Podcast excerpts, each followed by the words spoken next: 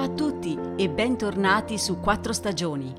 Oggi è il 24 dicembre, cari amici, ed ecco per voi la seconda e ultima parte del racconto Due giorni a Natale. Marco e Claude sono arrivati al piccolo paese di Borgovecchio, in Toscana.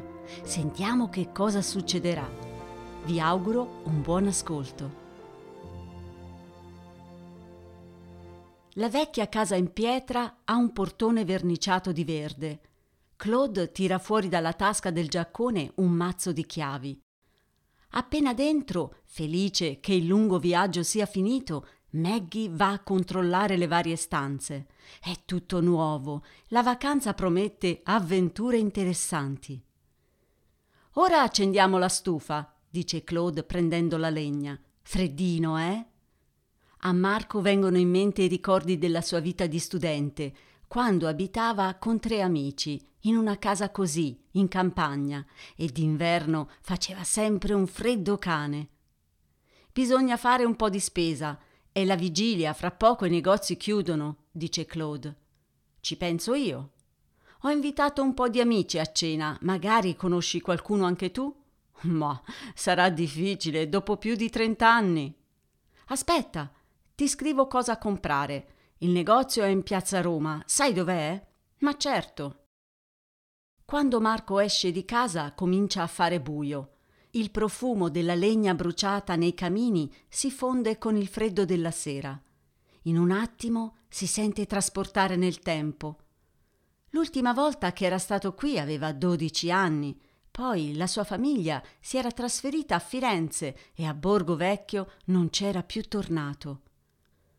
Mentre cammina nota che tutto è cambiato. Le case hanno altri colori, il vecchio bar dove comprava il gelato non c'è più.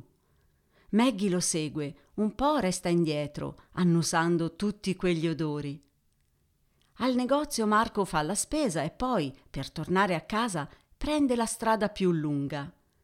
A quell'ora per la via non c'è nessuno.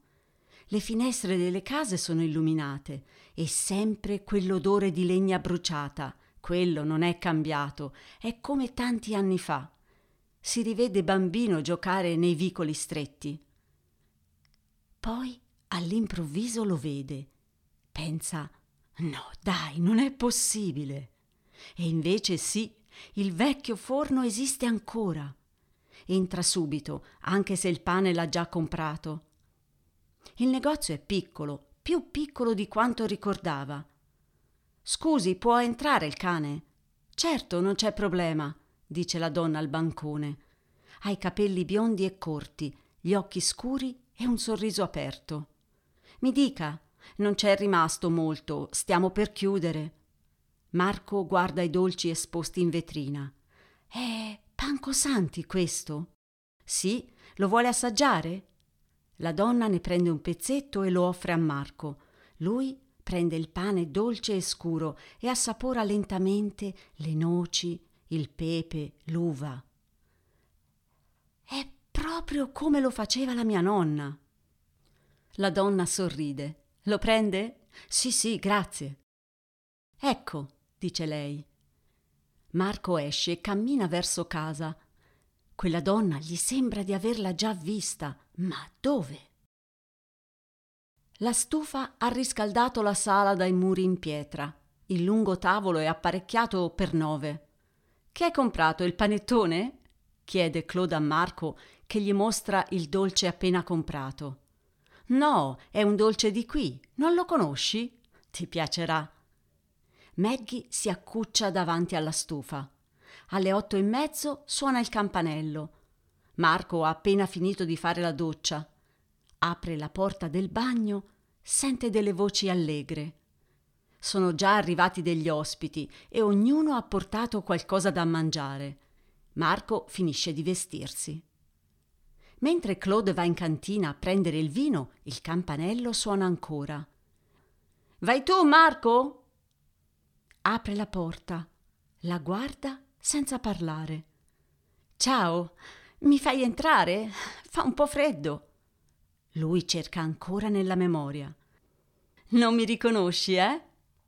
Sì, certo, tu sei eh, quella del forno. Entra, Camilla, e chiudete la porta, fa freddo, dice Claude tornando in sala con due bottiglie di Brunello. Camilla, possibile?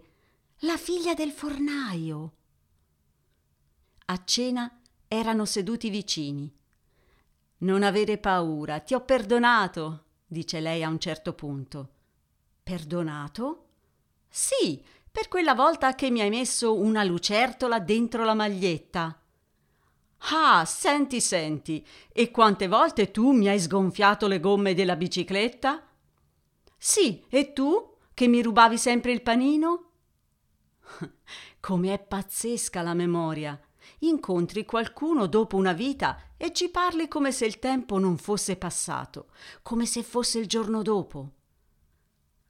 Allora, abiti ancora qui? le chiede Marco a un certo punto. No, resto solo qualche giorno. Lavoro a Strasburgo e tu? Claude li osservava e sorrideva. Avevano anni da ricordare e tanti altri da raccontare.